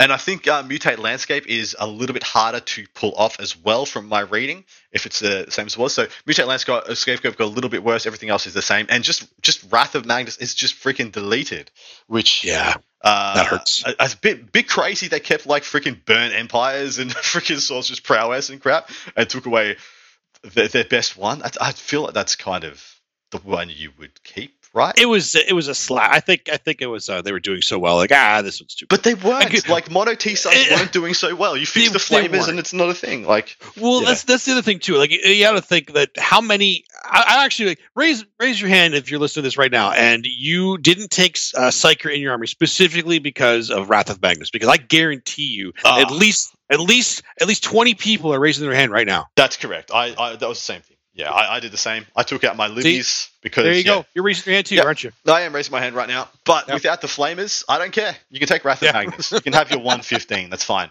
Uh, and you- you're probably probably very worthy of it. Uh, Chaos Knights. What have you seen here, if anything? Uh, I have not seen much right now. I'm gonna look at that right now too because I there were they were actually good ones too. Not as good as the Imperial Knights though. That's the big thing. The Imperial Yeah. Knight secondaries were cranked and still are apparently because they didn't change. Well, I think I think they've gotten some significant buffs because Ruthless Tyranny has apparently gotten uh, better, uh, awarding two VP. If you can put the into red range of all ob- objective all objectives being you in are red correct. range, They did they did get that. and then the other one is Storm of Darkness has gone to four CP, and so now can uh, actually you can actually get max points on it because it used to be you couldn't. So Storm of Darkness is the if you select an objective marker Chaos Knight unit from your army can attempt the following action. One Chaos Knight unit from your army can start from this action at the end of your morale phase if it's in range of an objective marker that has not already been cursed by your army. A unit can't start this action while there's any enemy units there. Blah blah blah blah blah blah. It's completed at the end of your next psychic phase, provided the unit performing is still within range of the same objective marker. If completed, that is said to have been cursed by your army, and everybody gets minus one. It's four VP each time a unit completes this action. That is better. It's still quite hard to do, I believe. It's not as hard as you might think, but 4 AP is definitely better because, like you said, now they can actually max it out too. So, yeah, all their secondaries did get a buff because even Path of Destruction went up a maximum. You can get four points a turn for it instead of three, too. So, There you go. they, to be honest, they I do think they actually needed it because their secondary game was, It was At least- pretty- yeah, it, comparatively to Imperial Knights, especially, it was like night and day. So, this Yeah. this is a good They, need, they needed that. agreed. Okay, uh, demons wise, um, No, they just got some. They just got some net boons. Uh, Spoilers of Reality is a small. Uh, gets it gets a rider. Sometimes giving you a warp storm point. And apart from that, I don't think much has changed. yeah, I think that was it. Um, I think they're better for a couple of other stuff. Um, like the fact is they they're really good at um, behind enemy lines now. So it, maybe Yep. you don't want to do reality rebels all the time anymore. Like I think behind enemy lines might just be a better score sometimes. So there is some considerations there, but apart from that, pretty much unchanged. Uh, jumping down to the Xenos, Asuryani. What have you got for us? Suriani, let's have a look. So the Wrath of Khaine, I think that is remaining the same 1.1.2 points. I gotta double check that though, because actually that might be that might be a little bit worse. No, that's the same. That's the same. Because you have the yeah, that, that's the same. That, that remains unchanged. Just got the enemy. uh, looks the same as well. Yeah, I mean, I think Scry Futures is one of the only things that's changed. Which, and and I think the biggest reason that's changed is because now you might not want to do psychic interrogation as much. So Scry Futures might be backhandedly better. Um, this is one Asuryani Psychic unit on a Warp Charge 4 uh, can attempt to perform a psychic action in your psychic phase if within range of an objective marker you control that has not yet been scried. If this action is completed, the objective marker is said to have been scried by your army, 3 VP each time you do this. Um, I think it's very good. I actually think it's quite Yep. good, and you Yep. should you should really really consider that one. Uh, but yeah, apart from that, I think Siriani is still on the whole pretty good, especially scout the enemy. But the thing is, yeah, does, do you still want to? Do you still need to take rangers, even though you don't have to take troops anymore? Like, it's weird. Well, yeah, it's actually going to be a hard hard point to take. I think Rangers are still worth taking for a couple of their strats anyway, but they don't need to anymore. yeah, that's but- fair. The Rangers do have the, the strats; they can go off and go back on, so they can be really good for behind enemy lines too. Hmm. So they actually, I think they have play just because they have the versatility to give them different options of secondaries. Yeah. Um, onto Drukhari. To my intent, has not changed at all. Please Nope. forgive me if I am wrong. I did look at these guys and I could not find a single freaking change to. Uh, yeah, that's like nothing. Nothing jumped out at me. Yep, having. I'm looking at them right now. Still nothing. Uh, I got and please bear with us. It's actually really hard to find changes. We have to look at one thing, read a paragraph of nonsense, go look at another thing, read another paragraph of nonsense, compare the two paragraphs of nonsense. It's it's pretty tedious. especially um, for the ones that have really big blocks of text. Yeah. Um, so the Harlequins. Anything changed here to your mind? I'm trying to find. Me too. And I'm I don't find anything. Well, okay.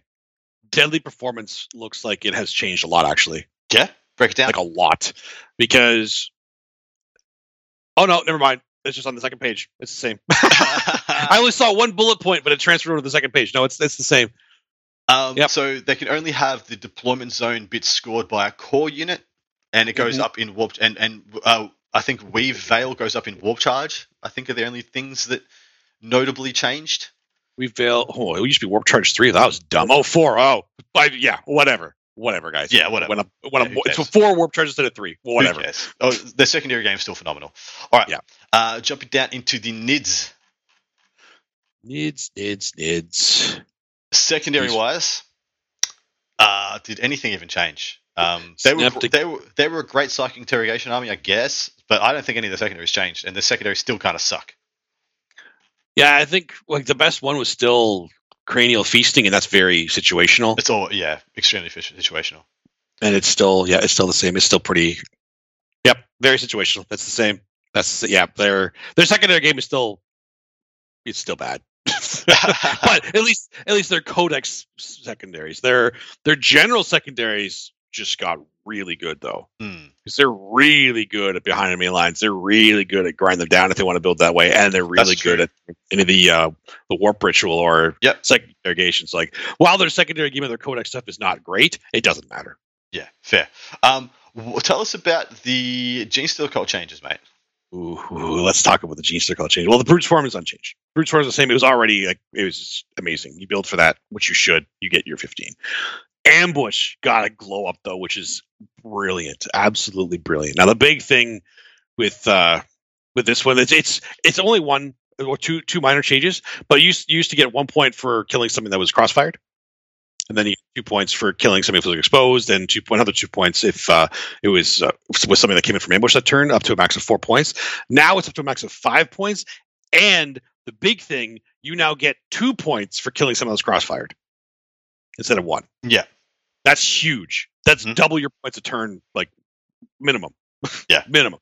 Yeah. That's reg- that, that's so good. That is so good. And uh, sabotage uh, critical location changed a little bit. I don't know why they thought that people weren't taking it because it was only giving you nine points in the first. Like it was giving you one less point than it is now. Like oh, just give them one more point a turn. They'll take it. Like no, guys, we're not taking that. It's still garbage. So, fair. Um, so net gain or net loss? oh, net gain absolutely because ambush is. Like, I, I know a lot of uh, G Circle players weren't actually comfortable taking it. You should be now. Absolutely should be. Um, all right. So up to the Necrons, who essentially saw changes to three of their what previously were four secondaries, is now three secondaries. Uh, Code of Combat abs is completely, completely deleted, which is already a huge a huge hit. Um, Which I think actually is honestly, I think that's a good thing for Necrons because I think they're relying too much on the Silent King and in some cases like command barges. I think that's actually a good thing for them. yeah, to lose that's that. fair. That's fair. Um, I think it's well, same with Wrath of Wrath of Magnus being deleted. It was one of their better Yeah. secondaries. They're all the secondaries were good, so they're losing one of their Exactly. good secondaries, which are all good, so that's okay. Um, Ancient Machineries, I think now has to. Well, I know now has to have uh, core infantry, bikers, and Canoptek units. So now has to be core to do that. Um, the amount of VP you just get from the Treasures of Aeon's secondary has been reduced by a pip on either. So one for two, two for three, three for four. I believe if I was cor- if I'm correct in my recollection, it used to be just one more on all those fronts. I believe it was five. Nope, it was it was just five of the last one. That's Oh, was five still two, one, that's right. Okay, yeah, so two, three, five. Yeah, Yeah. Um, and then Purge the Vermin can't be scored turn one anymore. Um, Yeah, is which- the major change there. I think it should have been that way anyway. Yeah, correct, correct. You don't just get to go first and just just take all your points. Yeah. um, the is the one with keeping your opponent out of table quarters. So it used to be Yeah. you just went first, got three VP for doing absolutely nothing. Uh, exactly. It was pretty stupid. But a net nerf, undeniably a net Oh, nerf. sure. Probably like thirty percent nerf on their secondaries, but they did the best secondary game in the game. So now they're probably uh, upper middle of the pack secondary wise. All right, down to orks. Uh, Green Tide um, apparently is is pretty good now. So it reads as at the end of your turn, score one VP for each table quarter that contains ten or more ork models from your army, excluding models that have been three of any other table quarter. So I like this because this is um, conflicting with behind enemy lines, so you can't take this and behind enemy lines. What As a the- great secondary. that as the can non-ork player. Um, but I think behind enemy lines is just better than this for orks. It is better. It, Yeah. I guess the Green Tide did get a little bit of a glow up in terms of it used to be six inches instead of three inches. So because orks are already slow, I mean, for the most part, you know, that's you know, sure, it might be a little easier to get, but why aren't you taking behind enemy lines? Hmm. Um, get the good bits. I I was told has changed, but for the life of me, I can't tell what it is. I've selected secondary units. A, a co- ork core units from your army can attempt the following action. Any movement phase, one or more orks core unit from your army type from this action. Each from your army types from this action must be in range of different objective marker. Uh, not in either player's deployment zone. Eluders or Gretchin is completed at the end of the turn. Otherwise, at the start of the next command phase or at the end of the battle. Um, ba- ba- ba- ba- four VP uh, to a maximum of six VP Oh. per battle round. So that's the change. It used to be three and five. Three and five. Now it is four for one, uh, six for two. That is the first time I've seen something that is capped at six. Usually it's capped at five or uncapped. Yeah. But capped at six So is that's- pretty nice. That's uh, that's actually probably the best best uh, ork secondary too. So that getting glow up Yeah. is really good. The, uh, it was the, already the best one. Why did it yeah, need a it's just now. it's just better. It's already the best. Now it's better. It's so stupid. Um, up to Tau. Uh, I don't think they changed. Tell just reading them up now too. Pretty sure. No, that looks. Oh sure no, aerospace targeting got I think a little bit of a a minor change. I'm just looking at that now. it's so long, I can't be bothered. It's so long. no, never mind. It's the same. Okay, I think. I'm, not. I'm not reading the int- the intricacies. Of it. I'm sorry, No, Adam. I'm not. No, if it's if it's different, I'm sure the tower players will let us know. yeah. Uh, Leagues of Vivi Vivi Votann. Did they had any notable changes? I'm just gonna have a quick scroll through the previous ones. Um, bum. I don't see anything, any particular changes. No changes to their secondaries that I can tell. I Think, uh, uh, which is which is fine. They they just they oh, they're fine. they're fine. they the secondaries are fine. They're not cranked. They're not too good. They're not too bad. Uh, so uh, overall, we could keep we could keep going with this review as well because we have all the missions to unpack. But Mhm. do you have a do you have a saucy TLDR on the the mission changes? Like what actually changed mission wise? Uh, the biggest one that I that I noticed in terms of changes is that the abandoned sanctuaries before it was just you can't do pregame moves in the no man's land. Now they specified you cannot even deep strike turn one into no man's land as well. Okay, there you go. Um, this, I'm that. See, it was weird, yeah, because I was told that we were going to see changes, um, to changes to the way primary was scored, and we we did not see changes to the way primary Yeah, was scored. The- the- okay, because I'm reading it and they've worded it differently now, but it's the same thing. they've just they've split out on the second, third, and fourth battle round. This is what happens, and then the fifth battle round is different, but it's the same as it's always been. They're just wording Yeah. it So separately now. the No Man's Land rule for abandoned sanctuaries has changed. Um, I believe there is a change. You, so in conversion, that's the one where you don't get your CP if your warlord is dead, but now you still get your warlord. If you still get a four plus if your warlord is dead. Um, so it used to be you don't get the CP. Oh at yeah, the top of yep, your they turn. did change that. Yep, Yep. Um, minor thing. tighter conviction um, is a, is a similar change to the way the CP is gotten, so not a huge thing there. Um, Yeah. And then the scouring. Um, so it's the the secondary. So the bonus for the scouring, the tertiary, is essentially as I call it, where you have to do an uh, do a uh, um, a action on one of the objectives. And it, used to end at the start of the next command phase. It now ends at the end of the turn.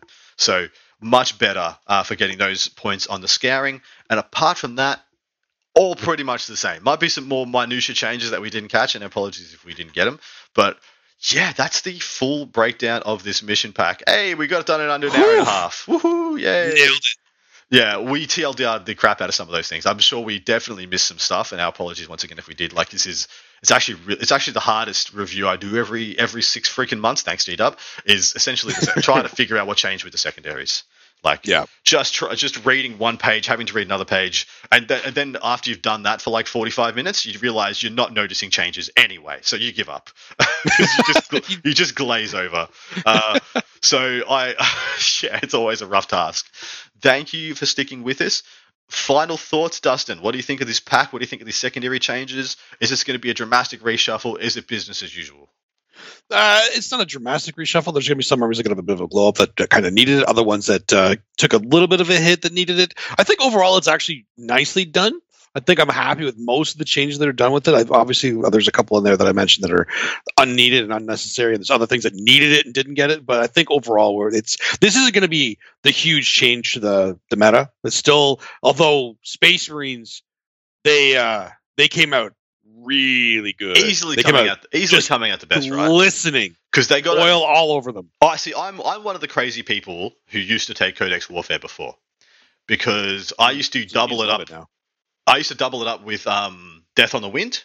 And so when I Alpha Struck for Death on the Wind, I got five points in Dev Doctrine for Codex Warfare, and then sometimes I got freaking ten points um, from Death on the Wind. And it was a psychological play because my opponent would look at the scoreboard at the end of turn one if I went first and be like, "How has he got forty points?"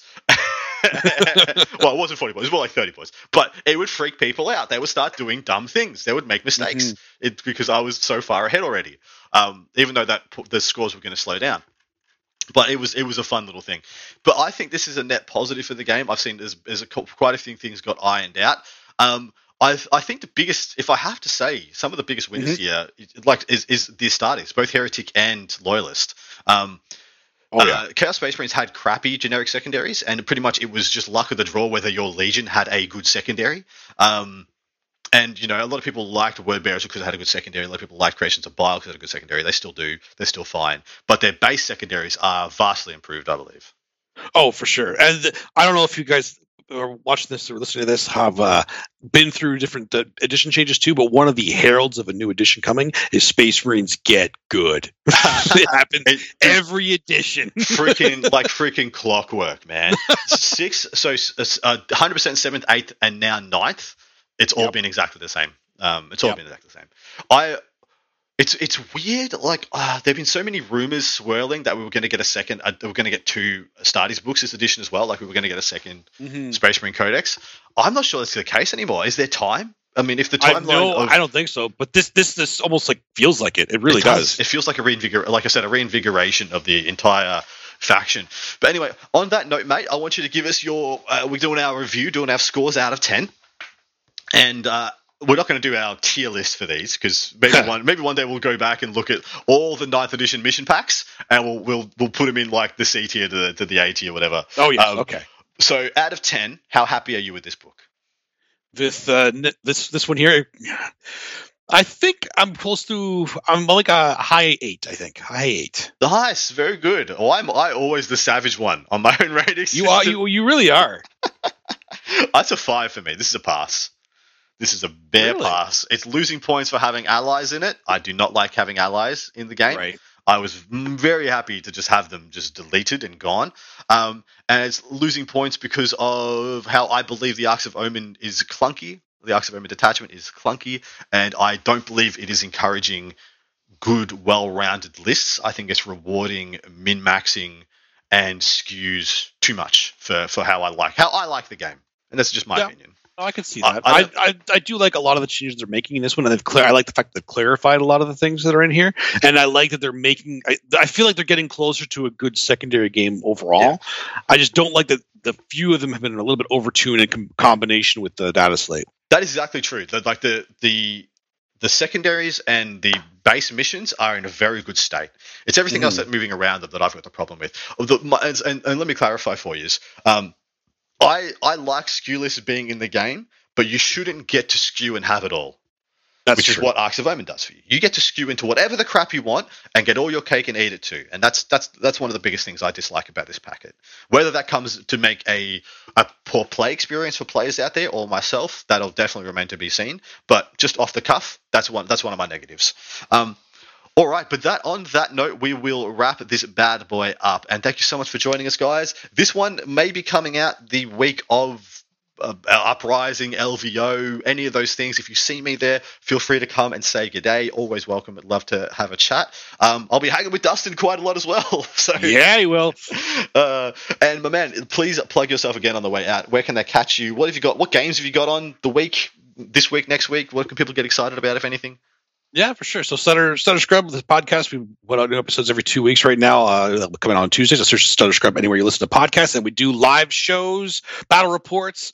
This week we'll probably doing one on Monday and Tuesday, usually around 6:30 p.m. Eastern Standard Time. That can vary depending on uh, schedules and stuff as when my opponent gets here. But we do those as well, so tune in for that, and uh, we hope to see you there too. And again, like like Adam said, if you if you're listening to this and you're at LVO, we will be there. So check us out. We'll be hanging out. You'll find us together most of the time, I'm sure. Hell yeah. Uh, and yeah, can't wait. Thank you so much for coming on, Dustin. Please come over and join us over on part two. Uh, thank you so much to the incredible amount of support I've had during the migration period from the website over to the Patreon. You guys are absolutely incredible. I've got a brand new Discord being launched in the coming weeks that'll be uh, just for us. In addition, I've actually just started releasing a, a new show This is just for Patreon. So not only is there a part two over there, but I'm also doing little 20 minute shows every week.